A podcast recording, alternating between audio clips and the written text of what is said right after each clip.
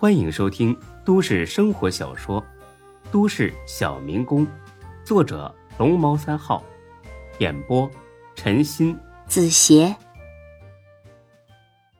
第二百八十四集。你还真是会说呀！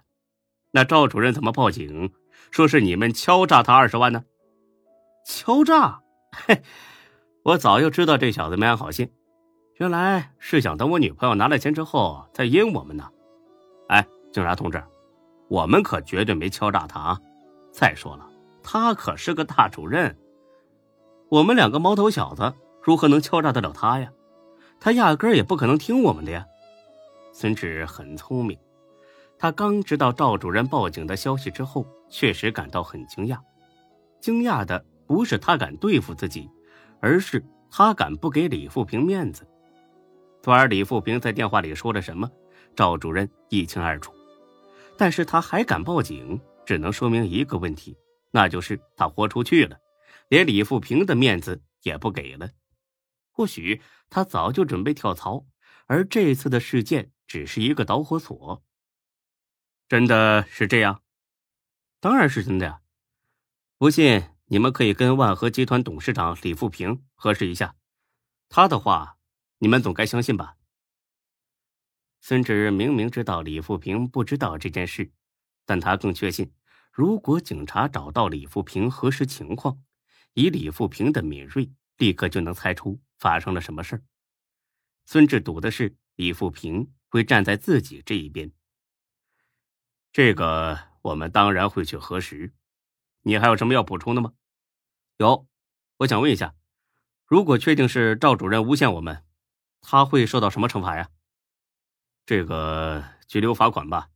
行，哼，我等着这小子进看守所。孙志这边说的滴水不漏，白露那边可就麻烦了。他还没见过这种阵势呢，没等警察问话，他自己就怂了。其实昨晚收到这二十万的时候，他就有点害怕，他怕赵主任会鱼死网破报了警。但他又舍不得把吃到嘴里的肉再吐出来，所以还是决定收下。昨晚九点钟，你在哪里？白露再害怕也知道，尽量往对自己有利的方向说。在高阳酒店。去那儿干什么呀？我们单位人事部的赵主任让我找他汇报工作。大晚上的去酒店汇报工作？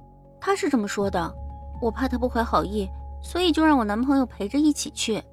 哦。那你男朋友是谁呀？孙志，就是在酒店被你们一起带回来的那个男人。他是做什么工作的？开火锅店的。在高阳酒店又发生了什么？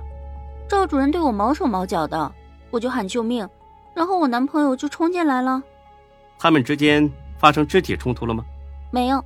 那你账户上的二十万是怎么来的？这，这……说实话。如果你敢说假话。我们一定会按照规定严肃处理。是赵主任怕我们报警，主动提出给我们二十万私了。开口就是二十万，他没这么大的能力吧？我告诉你，有关情况我们都掌握了。你和孙志涉嫌敲诈勒索，数额巨大，已经构成犯罪了。你现在唯一的出路就是如实交代，这样的话还能争取减轻处罚。白露一下子就慌了。他可不想坐牢，他也不想让孙志坐牢。真的是赵主任主动给我们的，我们没有敲诈他。哼，还敢嘴硬！我告诉你，孙志已经招了，你再撒谎的话，对你自己没半点好处。白露愣了一下，孙志招了，他不信。他招什么了？这俩警察也是不厚道。知道孙志那边没什么突破之后，把重点放在白露身上，连哄带骗，想撬开他的嘴。快到年底了，他们也想多破几件案子，好向上级交代。他说了：“你根本不是他的女朋友，他就是跟你玩玩，还说是你主动提出来问赵主任要钱的。”白露真不愧是个猪脑子，立刻就信了。或许是因为。他当初和孙志在一起的时候，就是抱着玩玩的心态，以己度人。他当然会相信孙志也只是想玩玩自己。他真的这么说的？这俩警察很敏锐的察觉到了，这是一个极好的突破口。真的，你呢也别太伤心了，反正他这次肯定要坐牢了，你好好交代，别让他把屎盆子全扣你头上。白露犹豫了一下，警察的话是真是假呢？如果孙志真的招了，自己还傻乎乎的撑着，肯定会吃不了兜着走，进去蹲几年。如果孙志没招，自己把他供了出来，那他俩人的缘分也算到头了。